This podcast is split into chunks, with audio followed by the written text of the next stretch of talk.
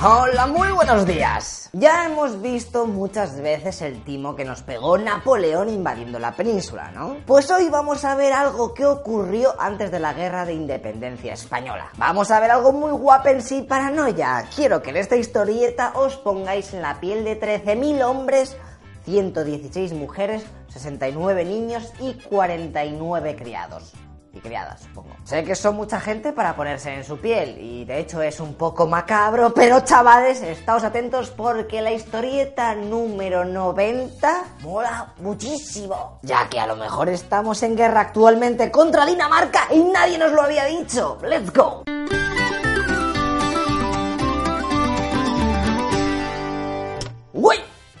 Estamos en 1807 y por aquel entonces España era aliada de Napoleón. Todavía no le odiábamos. Godoy, el político español que manejaba el cotarro, como muestra de colegueo, va a apoyar a las tropas europeas de Napoleón con dos columnas de hombres. Como ya os he dicho antes, serán 13.000 soldados que saldrán de España con dirección a Hanover. Estas unidades están comandadas por el marqués de la Romana, Pedro Caro y Sudera, un mallorquín que es bastante pro. Vale, pues toda esta gente llega a la ciudad alemana y allí pasarán unos meses hasta que en marzo de 1808 los franceses les mandan para que se vayan a Dinamarca, con la idea de impedir que los ingleses desembarcasen en el continente. Y ya con el paso del tiempo, cuando tuviesen más tropas, pues se organizaría un ataque a Suecia, que eran los aliados de los ingleses. Los daneses, que estaban ahí un poco a su bola, aunque no os lo creáis, recibieron bastante bien a las tropas napoleónicas y españolas. Lo que pasa que una vez allí, al poco de llegar, los españoles van y reciben las noticias del motín de Aranjuez, el cual os recuerdo que acaba con la dimisión de Godoy y la corona coronación de Fernando VII.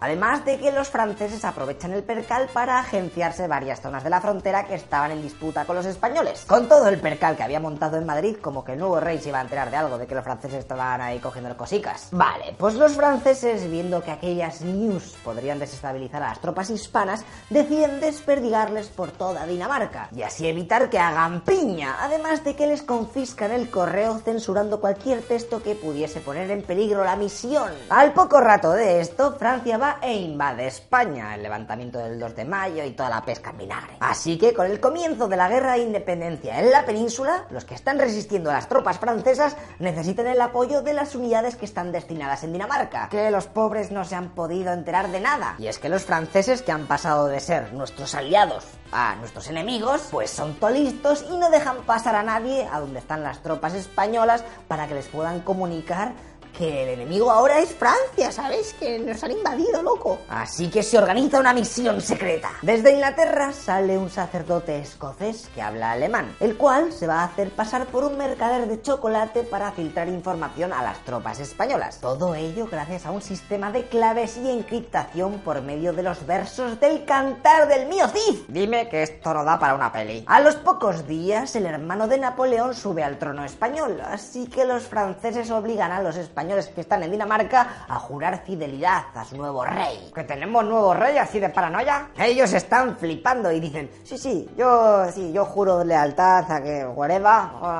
déjame en paz. Y después empiezan a pensar un plan de escape. Hay que regresar a España como sea. Los españoles intentan, ya que están al lado, tomar Copenhague por hacer algo. Pero los daneses ahora no son tan friendly como antes, así que rápidamente desisten. Los pobres están atrapados a miles de kilómetros de su país que está en guerra. La cosa está complicada. Tras varias semanas, los rebeldes peninsulares consiguen llevar otro mensaje a las tropas de Dinamarca. Y es que se está preparando una flota para evacuarlos, así que el que quiera volver a España para luchar contra los franceses, que se vaya preparando. La misión es sencilla, more or less. Las tropas se tienen que dirigir hasta la isla de Fionia. Allí tienen que tomar el puerto de la ciudad de Nibor, que está aquí, que por cierto es la única ciudad actualmente que tiene una carretera que conecta la isla de Copenhague con esta. Y esta, a su vez, con otro puente, se conecta ya con la Europa continental. Pero bueno, en aquella época estos puentes tan tochos no existían. Una vez que tengan el puerto, hay que coger las embarcaciones, meter los cañones que se encuentren y llevar la mini armada que creen al estrecho de Bell, de tal manera que se impida que los barcos franceses vengan a cortarles el rollo. Y ya de mientras se esperaría a que llegasen los barcos ingleses para embarcar y tirar rumbo a España. ¿Te ha quedado más o menos claro? Sí. Bueno, vamos a ver lo que pasa. ¡Venga! Llega el momento de ponerse en marcha. Las tropas hispanas empiezan con su levantamiento peculiar. A los daneses aquello les pilla un poco por sorpresa y consiguen tomar Nyborg. Los españoles, que les superaban en número, aceptan su rendición con la condición de que les dejen alimentarse hasta que lleguen los ingleses a cambio de que no les hagan pillaje. O me das de comer aquí a mesa servida o te voy a robar todo lo que tengas, ¿sabes? Una vez que ya tienen el control de esta ciudad, cogen todos los barcos que había en esa zona y las baterías de los cañones y se marchan para Langeland, el lugar acordado con los guiris. De mientras, los españoles que estaban en la Dinamarca continental pues, no sabían si aquel levantamiento iba a funcionar y tardaron mucho en moverse. Así que cuando se pusieron en marcha para ir con el resto de sus colegas, los franceses aparecen allí ¡eh! y los retienen. El capitán de las unidades, por miedo a un castigo ejemplar de las tropas napoleónicas, opta por pegarse un tiro y suicidarse. Pues nada, toda esta gente no va a poder unirse. A ver si los que están en la isla de Copenhague tienen más suerte y llegan. El regimiento de Asturias y de Guadalajara que estaban allí han sido capturados. Pero bueno, como se tenían como rehén a otros daneses en la isla esta del medio donde están esperando los españoles, estos optan por coger un barco, poner una bandera blanca e irse a Copenhague para intentar hacer un trueque de soldados. Me dais todos los españoles que tenéis vosotros y nosotros nos damos todos los daneses. Si es que final salimos ganando. Yo para qué quiero daneses si no me entiendo con ellos. Están ahí hablando todo el rato.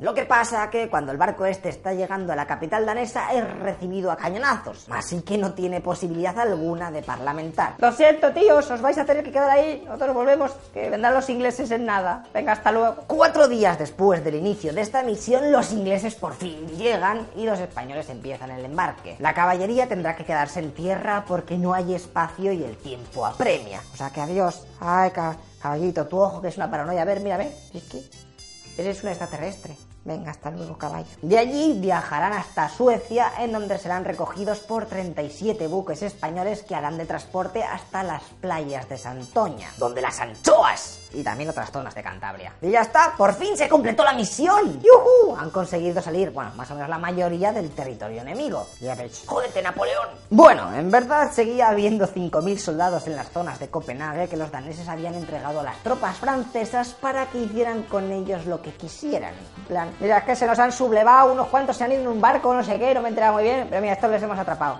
Ahora, franceses, hacer lo que caes. Como penalización de esta entrega de rehenes a los franceses, todos los barcos daneses que se habían llevado los españoles a España fueron requisados hasta que se arreglase la situación. Pero ya te digo que poco hay que hacer. Aquel comportamiento de los aliados de los franceses sentó como un tiro a la Junta Suprema, es decir, el gobierno provisional que se había creado para luchar contra la invasión napoleónica. Así que se decidió cortar toda comunicación con el país danés. E incluso el cabildo de la ciudad granadina de Huescar decretará el 11 de noviembre de 1809 declarar la guerra a Dinamarca. Así, en toda tu cara, como os pillemos, os vamos a dar al pulpo, daneses. Lo que pasa que ya en la península había problemas bastante más hardcore, ya que ya enemistad quedó un poco en segundo plano. Lo primero, lo primero, había que tirar a Napoleón de casa. Los años pasaron y la movida se calmó. Después de ganar la guerra de independencia, lo último que se necesitaba era otro conflicto que iba contra Dinamarca. Así que supongo que ahora todos somos friends de nuevo. Pero si os hacéis colegas de algún danés, meterle alguna puñita, que seguro que ni sabe la que nos liaron a principios del siglo XIX. Aunque también hay que decir que solo nos fueron mal las cosas con los mandamases de Dinamarca, ya que con la población local se tuvo un buen rollo que te quedas loco. Ellos flipaban con la alegría y el desparpajo de los españoles. Los daneses eran muy suyos y al tener contacto con una cultura tan lejana y diferente, ¡buah! les chocó bastante. ¿Qué mierda es eso de la guitarra? ¿Y por qué os ponéis a dormir ahora después de comer? ¿Estáis rotos Cosas tan simples como alinear una ensalada, cocinar con aceite, la sangría o liarse los cigarros fueron algunas de las cosas que dejaron las tropas españolas entre los habitantes de allí. Pero una cosa, lechero, ¿y qué pasó con la gente que se quedó allí? Con los 5.000 tíos y todo eso. Pues que Francia les cogió y les dio dos opciones. O a la cárcel o a luchar. Así que la mayoría cogió esta última opción y fueron repartidos por los frentes de Polonia, Italia y Rusia. Pero vamos, que más de la mitad conseguirá desertar y alistarse en el ejército del zar Alejandro I. En el bando ruso lucharán, formándose así la Guardia de Honor de la Zarina, de la Reina Madre, hasta que en 1814 pudieron ser embarcados y consiguieron regresar a España. Aunque algunos otros se quedaron en Dinamarca y allí siguieron viviendo. Se habían enamorado y el Love is in the air pues, es lo que tiene, es muy fuerte. Así que por la zona hubo bastantes vástagos de españoles. Y fíjate qué curioso que muchos daneses se preguntan por qué no pasó lo mismo con belgas o franceses, que eran bastante más y pasaron incluso muchísimo más tiempo que los españoles en su país. Pero según los historiadores, los centroeuropeos nunca llamaron la atención del pueblo danés de la misma manera que los españoles. ¡Ole ahí! Los españoles que somos tomajos. Una ronda de sangría para todos, cago en la leche. ¡Ay, qué bonitas son las historietas cuando salen bien! Aunque para que salga bien, seguro que a otra gente la ha tenido que ir mal. Pero bueno, que se fastidien, que nos dejen disfrutar un poco, hombre. Venga, y ya que hemos visto todo esto, vamos a hablar sobre la siguiente historieta de la leche, que va a ser una que me habéis pedido infinidad de veces. ¿Os suena esta mandíbula? Ahí, con la mayoría de dientes de metal cual droide. Os voy a dar una pista. Es de alguien vegetariano. ¡Tan, tan! Bueno, seguro que muchos de vosotros ya sabéis quién es. A ver, lo ponéis en los comentarios, a ver cuánta gente acierta. Y si no tenéis ni idea, tranquilos, porque en el siguiente vídeo vamos a aprender cómo una de las figuras más importantes de la humanidad se fue a la mierda. Tampoco es que fuera un buen tipo, pero como rulan muchos bulos, uf, me veo con la obligación de haceros este vídeo. No te olvides de dar like al vídeo, compartirlo por Patreon, por Twitter, por Instagram, everywhere. Y en unos días vamos a ver por un vídeo que a lo mejor te deja un poco loco, ¿vale? Hasta luego, loco pizzas.